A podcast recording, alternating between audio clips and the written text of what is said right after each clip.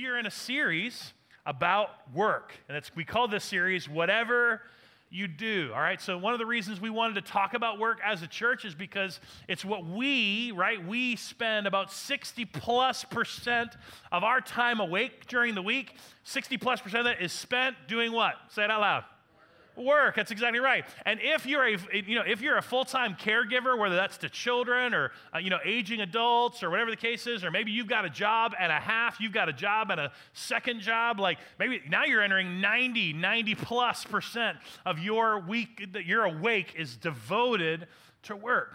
And we believe that God has something to say about how we work and the way we approach our work. And so uh, last week, I'll give you a few slides that uh, Chris kicked us off last week talking about just the definition of work exertion or effort to produce or accomplish something. So it really can be anything. I was spending some time this morning in between services with someone who's you know semi-retired, and all of their work is volunteering. All of their working is volunteering at nursing homes and doing some of the things. So, but that's still work, right? Nod your head. You're with me? Yeah, that's still work. And we talked last week and basically said that our purpose and passions will reframe how we view our work. And maybe that's, again, you might have a, a, a different way of looking at work, that's fine, but we want to kind of talk about this from the aspect of two things what is the purpose and what is the passion? And allow those two things to help reframe maybe how we view work, especially in light of how God wants us to view work. And last week, uh, Chris kicked it off, giving us the overall purpose, the overall purpose that we understand that there's a purpose that we bring to our work, and that is our primary aim to know God and to make Him known. That's our purpose right? No matter what you do, whether you're a doctor or a lawyer, no matter whether you're, you know, you, you fill out TPS reports all day long, you know, you make widgets, you know, you, you're, you're an administrator, you're an administrative assistant. Like, it doesn't really matter. It doesn't matter what you do. What matters is that, you know, when we understand our passions and our purposes, uh, our purpose, our overall purpose is to know God and to make Him known. And it should give us some freedom and understanding of the fact that we're kind of free in the work that we do to do whatever we are passionate about doing. All right, and I'll talk a little bit more about that in a second. But here's our verse. This is our verse that kind of we're using throughout the series. It's Colossians 3:17. Colossians 3:17 is Paul is res- talking to the church and he's saying, in response to God, in response to, you know, we talked about ver- chapter 1 and 2, like the supremacy of God, the, the priority that God is in your life. In response to that, we are to live a certain way. We're to live and respond. And this is one of those verses that says, as we respond in whatever you do. Okay, whatever you do is a big, broad category. And then he goes on to say, in word or deed, right? Whether it's, whether it's completely driven by action, like in work, like let's just say you make everything with your hands, you're a craftsman, like it's all by the sweat of your brow, it's all done by that, or it's in word you lead others with words. You you manage things. You know it's, it's a lot more uh, it's a lot more you know your voice is, is if you lost your voice you would have a very difficult doing your job right? Like that's in word or deed just trying to help you encompass. And whatever you do in every area it says i want you to do it all. Like to give it all to do it all in the name of the lord jesus giving thanks to god the father through him.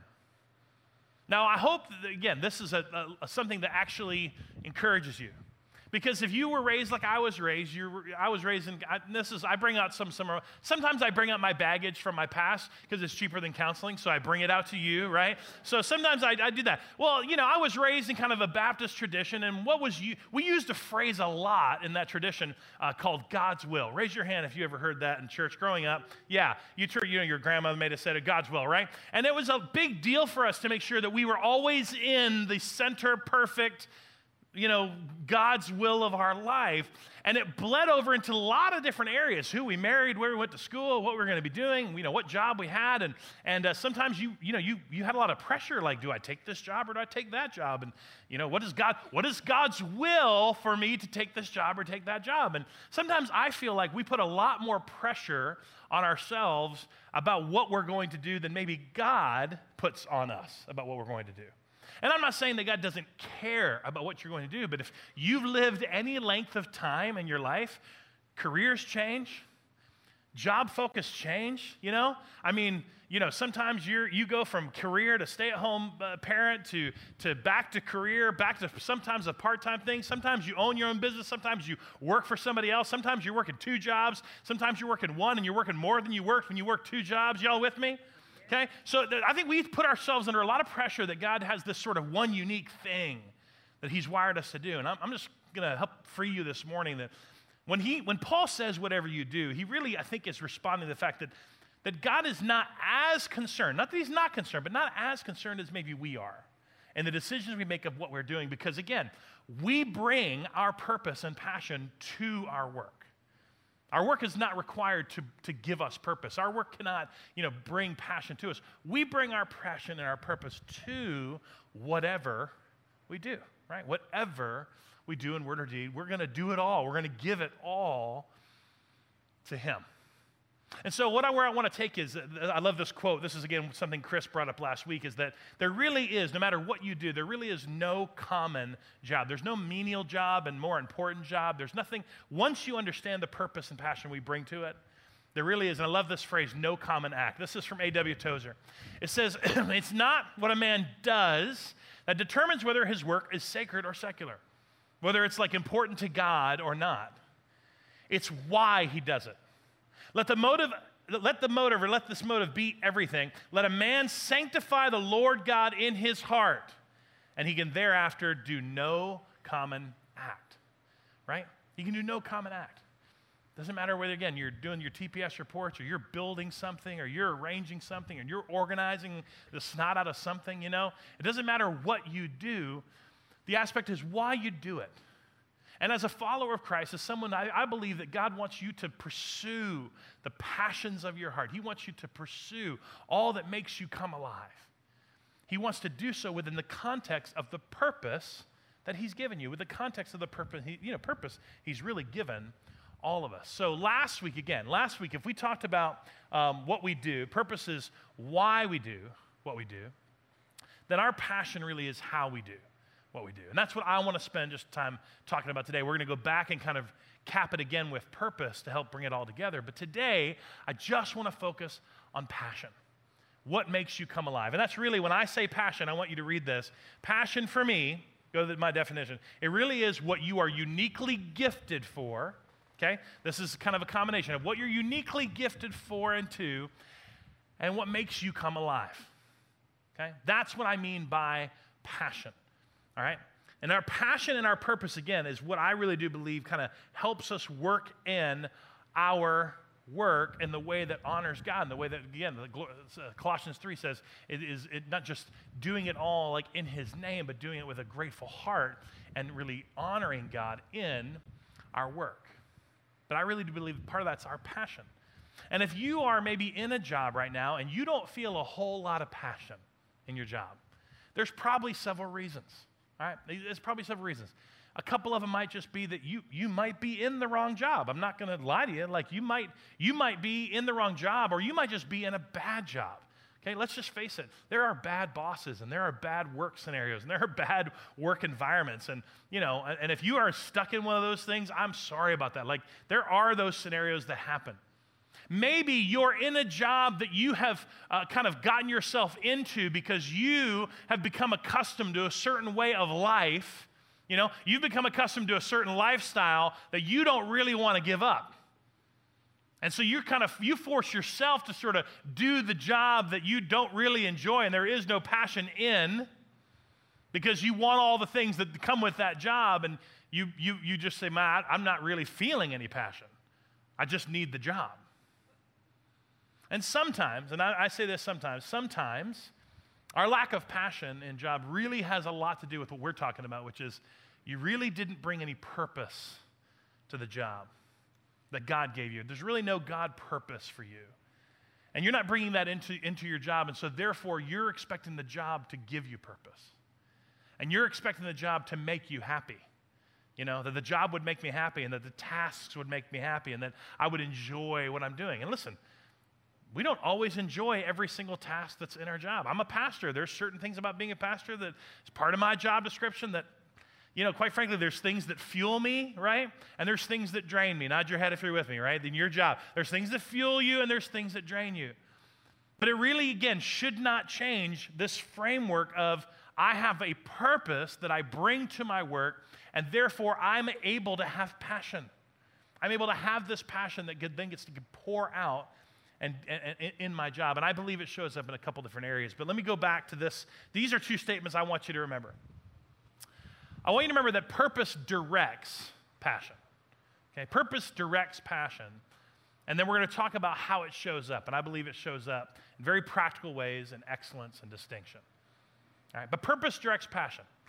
Now, we have a lot of, we, our culture tends to focus on the passion idea a lot. I mean, every there's so many motivational memes out there on Instagram and Facebook and, you know, posters and cubicles, you know, you're the spark that's going to set the world on fire, you know? I mean, it's just like, you know, don't ask what the world needs, ask what makes you come alive.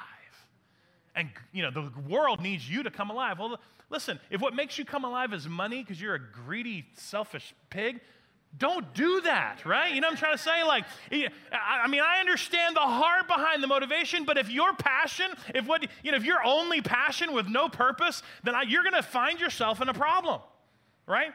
I mean, if it's greed, if it's idolatry, if it's entitlement, if it's power that drives you, I don't want you working out of that passion. We have enough people in our life working from that passion. No, our, our purpose directs our passion. All right, it has to come first. That's one of the reasons we did it.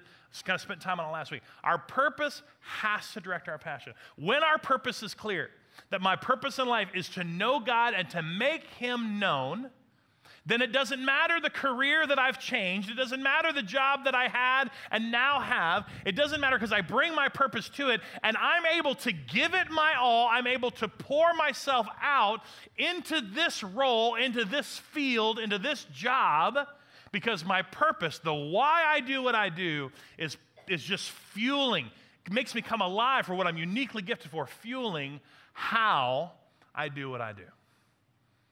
And I believe, again, it shows up practically in two different ways. That's where I'm going to spend most of my time today, is in excellence and distinction. All right, let's talk about excellence first. Let's just kind of talk about this idea so you can understand where I'm coming from. I'm going to read, we're going to spend a lot of time in Colossians today. I kind of just decided to stay in Colossians since that's where our theme verse is. And Paul spends a great deal of time giving us great practical insight and instruction in this letter to the church of Colossus. So I'm going to read the message paraphrase. I just like this particular passage, the way uh, Eugene Peterson paraphrases uh, uh, um, Colossians 3. But if you want to turn to your, your word, your, your version, it's Colossians 3 22 through 25. Uh, this is the paraphrase in the message, okay? It says, Servants, do what you're told by your earthly masters, right? Very general, very basic. Like you all, we all have bosses, we all have people we're accountable to we serve, right? So it says, Servants, do what you're told by your earthly masters, and don't just do the minimum that will get you by. It goes on to say, Do your best. Do your best. Work from the heart for your real master, for God, confident that you'll get paid in full when you come into your inheritance. Let's just face it, and we'll all agree to disagree, or we'll all agree to, to, to, to, to be guilty of it. I think we all can. Do. Sometimes when you don't give your all, sometimes when you're only giving the minimum required at a job or at your office or in your field, most of the time that's because they don't pay you enough to give your all, right? Or they don't recognize you right? You're not being recognized, you're not being acknowledged, you're not being celebrated or rewarded. And so you, you kind of hold back. There really is no reason for you to pour yourself out. There really is no reason from your job's perspective to give your all. And yet here's Paul saying, Look, I'm just telling you, you need to do it because you actually have a master, you actually have a real boss who is God. And he is going to make sure that you are recognized for every single thing you do. Matter of fact, in the NIV and the NLT, it says, Don't just work when your boss is looking, right? Don't, don't just do, and hey, we've all been there, right? We've all had to turn Hulu off when somebody walks by, you know. We've all had to change the browser because we were shopping on Amazon. We should have been looking something up. We've all, we all had that moment where, where, where we maybe not, not really fulfilling our time the way we could and should. But here's Paul saying, no, I want you to do your best. You have a purpose. You have someone you're doing this for. And you're going to be recognized. However, in light of that, it says, keep in mind always, no, keep going back, that's the rest of the verse. Keep in mind always that the ultimate master you're serving is Christ. So he's reminding them again. But watch this. He says, The sullen servant who does shoddy work will be held responsible. So not only will, will we be recognized, I believe, for, for even all some of the things that we don't get currently recognized for if we're giving it our all, but the shoddy, the shoddy work that's done by a sullen servant will be held responsible. You're also going to be held accountable. And then it goes on to say, being a follower of Jesus doesn't cover up bad work. Can I get an amen from anybody, right? Yeah, being a follower of Jesus does not cover up bad work.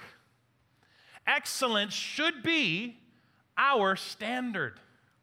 Right? Excellence should be our standard. If we claim to be followers of Christ in the workplace and we know we have a purpose and that purpose is directing and fueling our passion, then excellence is the only thing we're shooting for.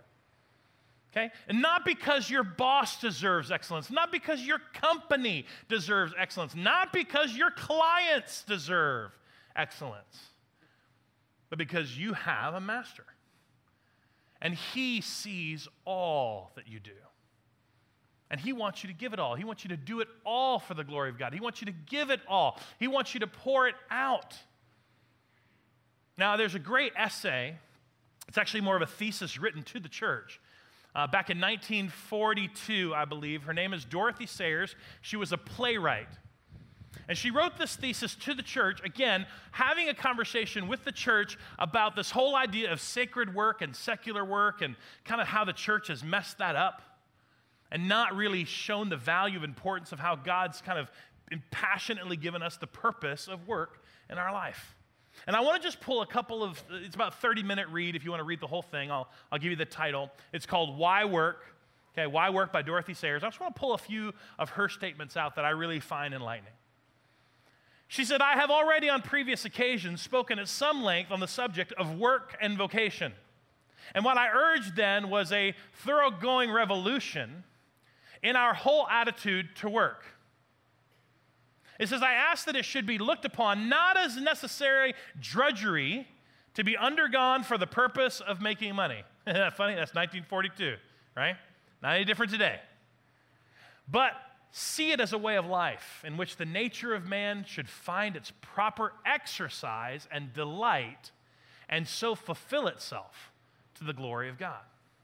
But that's, that's how we can view our work. Now, she goes on to say that it should, in fact, be thought of as a creative activity undertaken for the love of the work itself, and that man, made in God's image, should make things as God makes them for the sake of doing well a thing that is well worth doing, right?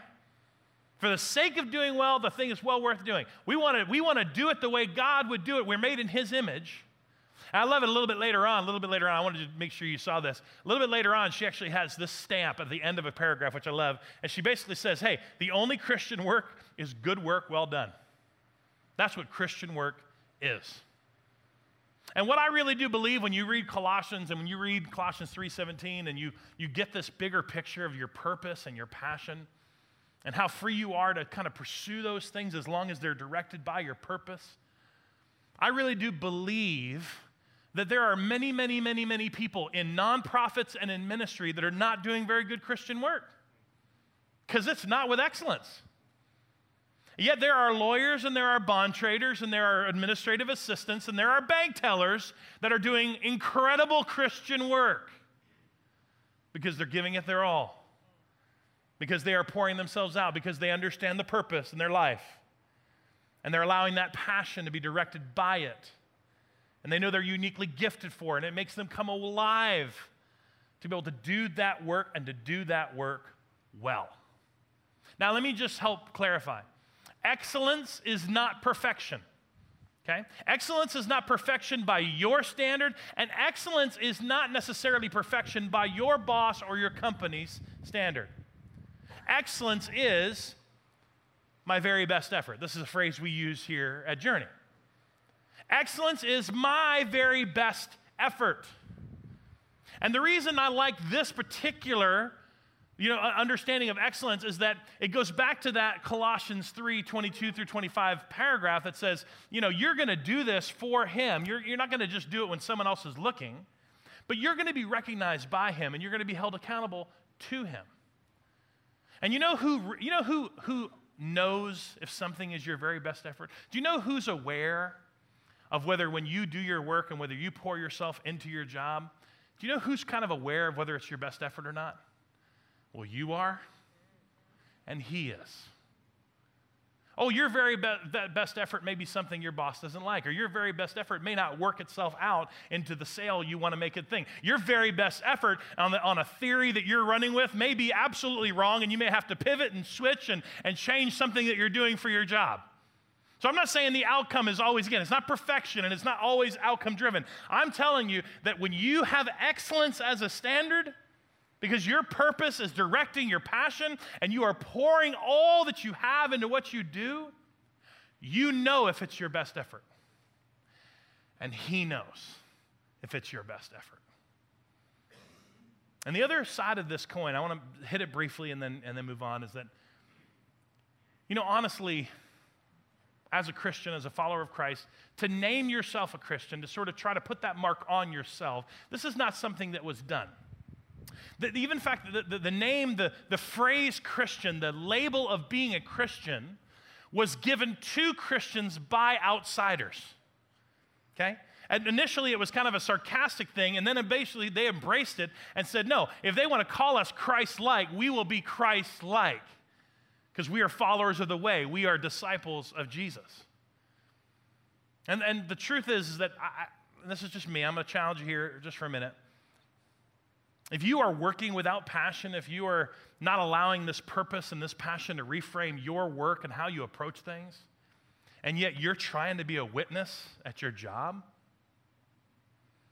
I don't care how many scriptures are on the bottom of your email or, you know, the Jesus loves you mug in your cubicle and, you know, you know, the, the, the just, I mean, I, I don't think any of that is going to matter if you're phoning in your job and you're doing it with just a selfless, sullen, you know, frustrated, bitter employee just like everybody else. Who wants to know your God? Who wants to know that God? Like who wants to know who wants to know your savior that you claim to love and follow?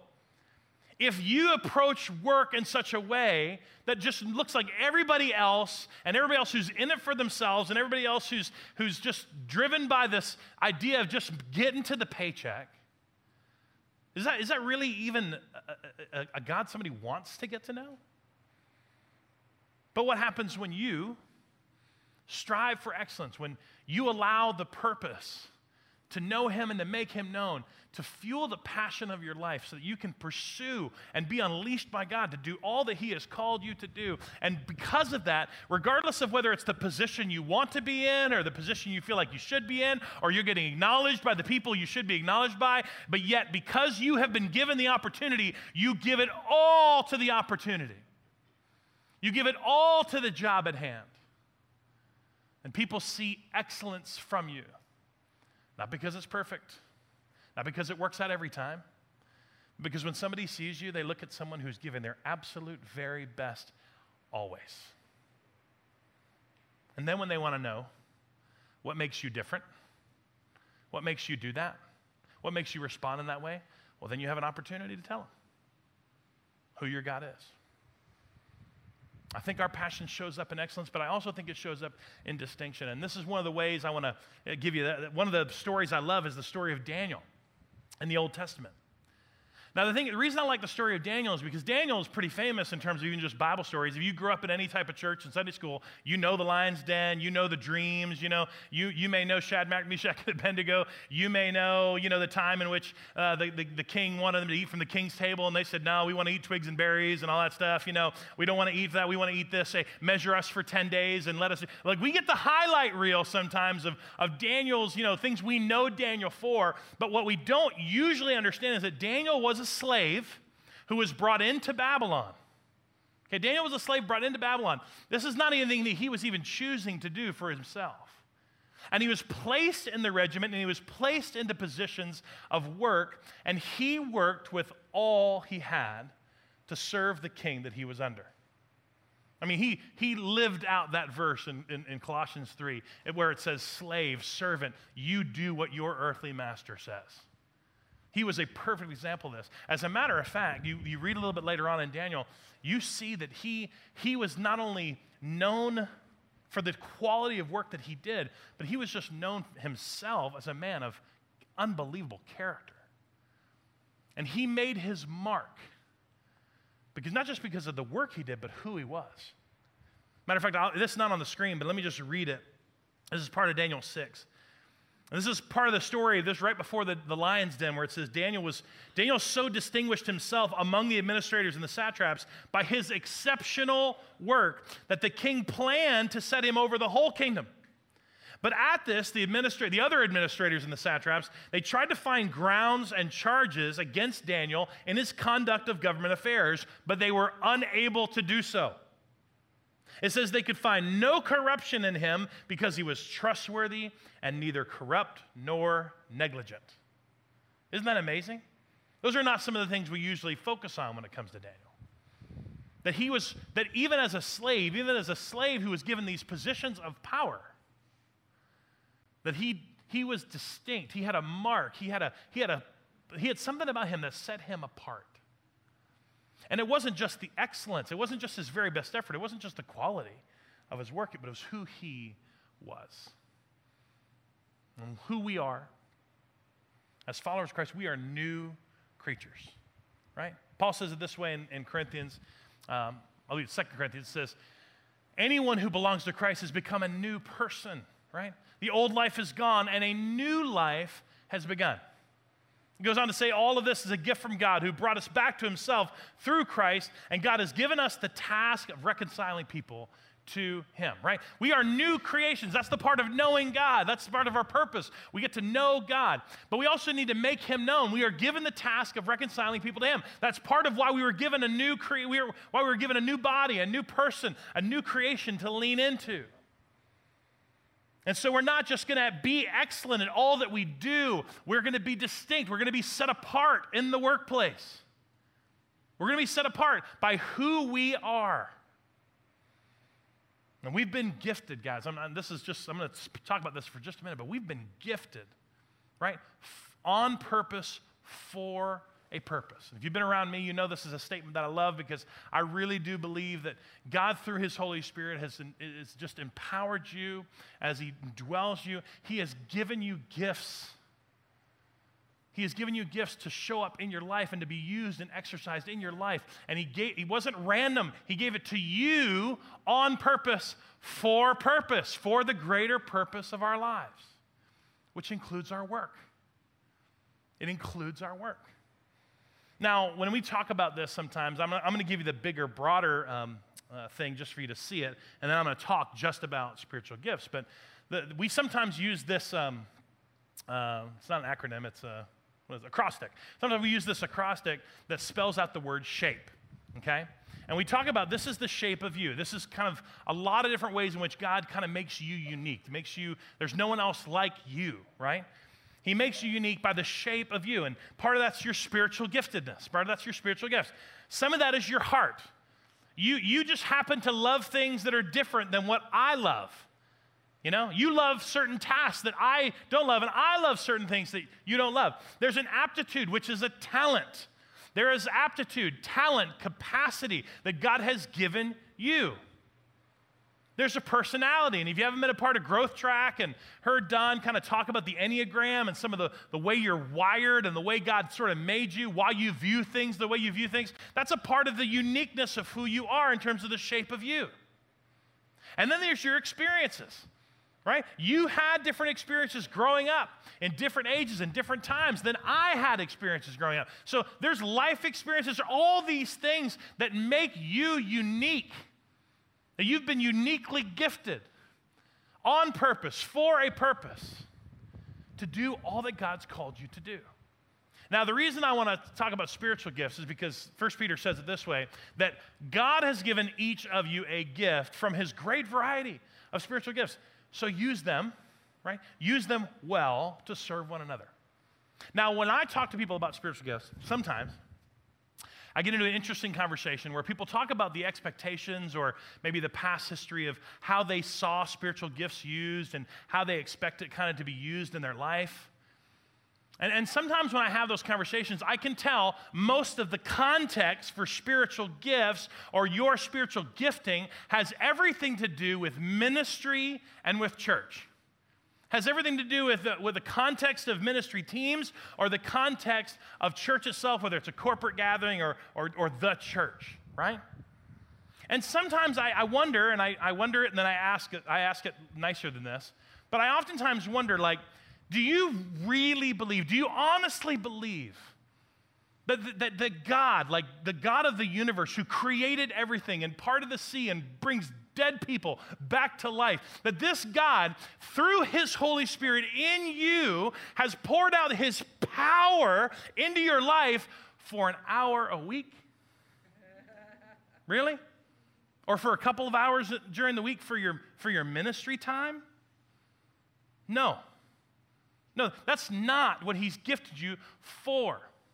And that's not the only reason that you have been spiritually gifted, that this power of God has supernaturally put something in you to be used in your life. And most people, you know, sometimes as adults, they came to Christ later in their life, they didn't grow up in church, and they never heard about spiritual gifts. And all of a sudden, like we went through growth track, and people are like, oh, this is my spiritual gifts. Well, don't be surprised when one of your spiritual gifts is mercy, that you happen to be a counselor, right? Don't be surprised by that because that's how He gifted you. Don't be surprised when you're able to, listen, you've had jobs and you've been able to organize the snot out of anything and everything that's ever come your way. You get a mess and it comes back pristine. And then you go look at your spiritual gifts. Oh, leadership and organization happen to be on there. Don't be surprised by that. You've been gifted. That's how God has gifted you. And it, not just the fullness of the shape of you that helps you be unique and bring that part of your passion to the workforce, but God has given you a gift. And those spiritual gifts are not just, they're not only. You know, the gift of leadership isn't only so you can lead a small group and lead a team at your church, but you can cast vision and you can lead employees and you can lead your company and you can lead your teams all week long. God's given you the gift of, of mercy. Not so that you can, you know, with your small group, you know, that extra grace required person, you know, that, you're, that you always seem to sit beside. And if you don't know who that is, that's probably you, right? It's not just for that. It's so that when you're dealing with clients and you're dealing with coworkers, and dealing, that your gift of mercy comes in such a way that you have empathy that no one else can have, and you're able to care to a degree and support them to a degree that maybe no one else is equipped to do. That your gift of, listen, that your gift of prophecy, right, isn't just so that you can go to another Christian and give them a word from God, right? That's not just what your gift of prophecy. Gift of prophecy emboldens you to speak truth, to speak the truth of God to people, and that is needed all week long, right? You know, I, love the one the discern, the gift of the discerning of spirits, right? The gift of the discerning of spirits, which we call discernment, that gift isn't only so that you can figure out what the person in tongues is trying to say to the person interpreting tongues and make sure that all that is actually happening the way God wants it to happen. Romans 14, go read it, right? No, the gift of discerning spirits is so that when you're on a sales call and you hear what's happening going on, that everybody else is listening to what's on the surface, but you're able to go, that is a spirit of fear driving that conversation. That is a spirit of greed driving that conversation. And then you get to speak up and say, you know what, guys, I don't think we should respond in fear. That's what that gift of discernment can do. So you've been gifted, you've been gifted for your work.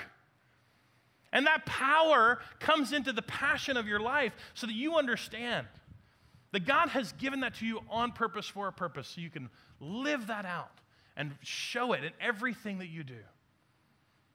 And it's not always just going to be, and I wanted to spend the time on just gifting, but it's also your character. And that's a big part of Daniel's story, too. Is it just the character of your life? Says, listen, talents and gifts and ambition will often create opportunities, they will create success, but character is what sustains it. Okay? Character is what sustains that place. Your talent, your ambition, your, your grit, and your drive might create an opportunity, but character is what keeps you there. And again, going back to some of that, that, that, that passage in Corinthians, uh, we're going to go back to Colossians 3, but that idea of being a new life, of being a new person, this is where he says, Since you've been raised to, to new life with Christ, set your sights on the realities of heaven, where Christ sits in the place of honor at God's right hand. And it says, you've put to death, or so put to death, the sinful earthly things lurking within you.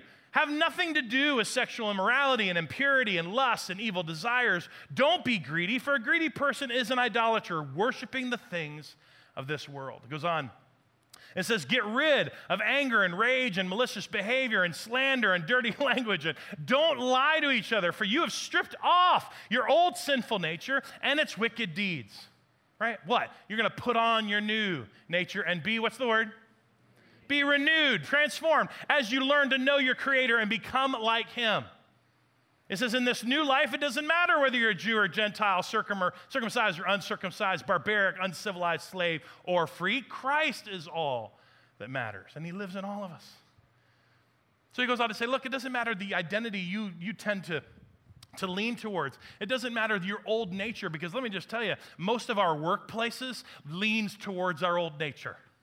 Okay? Most of the workplace, the culture that we have, leans towards some things that are in our old nature to have those things come alive. And he says, No, you are a new creature. You are a new life. I've given, you've been reborn. You, you're being renewed. So you're going to take off those things and not engage those things, but instead you're going to become more and more like him because he is all that matters. And one of the ways this shows up in terms of distinction, one of the ways that this shows up in your life that marks you and sets you apart is your character. Whether you're really putting those things off and whether you're putting Christ on. You know? Whether you're going to choose every day, tomorrow when you go back to work, whether that opportunity that comes up where you can slander one of your coworkers or, or, or slander a, a competitor comes up. Whether you know you're, you're going to go in and that person that just gets under your skin is going to create some anger in you and you're, you're just not going to be able to handle it. You know, whether it's lying, whether it's sexual impurity, it doesn't matter. Like, even just the don't lie to each other. How, how important would that be in the workplace? You know, we're not going to lie here, okay? I'm not going to exaggerate sales numbers, right? I'm not going to omit truth, right? By telling you only the good news and not the bad news. I'm not going to blow smoke in this area to try to distract you from an area that needs work. That's all lying. Like, they, like I'm not going to lie about when things are going to be shipped from this company? Me be honest. How much, listen, just from that alone, how much of that would set you apart? Now, if your boss didn't like it, they might fire you. I can't tell you that won't happen, right? But God will take care of you. What would happen if that's the, if as you, as your purpose directs your passion, as you understand what you are uniquely gifted for and what makes you come alive, and God wants you to just be unleashed into that. He is, by His power of Spirit, just poured His power into you through your giftedness, through the fact that you're going to give it all. You're going to lay it all on the table. You're going to leave nothing behind. You're going to do your work with excellence. You're going to give it your very best effort. And then your character is going to sustain the opportunities that come your way. What happens when that marks you? And then when you go up the corporate ladder, when you an opportunity comes up and people see you continually maybe begin to be recognized and do some of the things that and, and maybe God just creates the path for you to continue to move up. You're not just going to have a difference that you're going to make in the place that you are now, of knowing Him and making Him known to the people around you, but the more power and influence He actually gives you, you're going to need the character. You're going to need the new nature of God to keep you there. You're going to need the power of God in your life and the passion that you're pouring out to keep you in that opportunity and to help you continue to grow. I mean, you know, your ambition can drive success, and all people might see is just another selfish, self centered, power driven, greedy employee climbing the corporate ladder, doing anything they can do and all they have to do to make it? Or are they going to see you? Right? Not just with your Jesus loves you mug, because I don't like, I'm, I'm not against those, right? But they're going to see you as someone who had a purpose for their life. And they were passionate. I mean, they were passionate about their field, about their job. And it showed up in all that they did because they, they kind of, a, they kind of, a, kind of attacked everything with a, with a standard of excellence. Whether it worked out or not, they were going to give it their all. And they had, they had an understanding of how they were wired and how they were made and what they were good at and what they weren't good at and brought people around them. And they weren't insecure because they understood how they were uniquely gifted by God to serve in such a way that would make it work. And their character was above reproach. I love that Daniel passage where he says they couldn't find a single issue wrong with him in government affairs. And he wasn't negligent and he didn't do anything wrong. Could that be said of you and me? Could that be said of us in our work? Here's the last thought, and we'll, we'll pray. How we do what we do reveals who and whose we are. Okay? That's what I want you to remember about your passion. I want your passion, you know, directed by your purpose, but how we do what we do really does reveal who we are on the inside. It reveals our character. It reveals if we're insecure. It reveals if we're driven by fear and greed. It reveals what our passion is fueled by. But it also reveals whose we are. It reveals who we belong to. Because we can say all day long, we can tip our hat, you know, all to the glory of God. You know, we can, we can do that every once in a while if we get the opportunity. But I'm telling you, your actions will speak louder than words. The, the way you make people feel and the way, the mark you leave in your company because of who you are is going to show people whose you are, who you belong to. Not just the person you claim to belong to, but they're going to see it through excellence and distinction. Let's pray together. Heavenly Father, I'm so thankful. God, just continue to encourage us and challenge us. Encourage us in the areas of our work where we, we really have you know, kind of poured it out and we have trusted you. And maybe for several of us, we're, we're already aligned in a job that allows us to really live out our purpose and passionately pursue that. Challenge us in the areas that we need to grow. God, for those of us that, golly, passion is not a word we would ever use to describe what we do for a living. God, I pray that you would just just help them work through why that is. Help them work through if it's the wrong job, if it's the wrong culture. Help them work through the transition that may or may not need to happen. But God, more than anything, maybe just help them reframe how they view their work. That they have a greater purpose to know you and to make you known. And that they bring that purpose to their work and allow them to be able to pour themselves out and, and, and have that passion in them to want to do what you've called them to do, that they're working for you in all that they do. God, may excellence be our standard, and may may we be just marked and distinct and set apart in our jobs. Not for our glory, God, not for the spotlight to shine on us, but for God, for the spotlight to shine on you. We thank you, Jesus. Amen. Amen.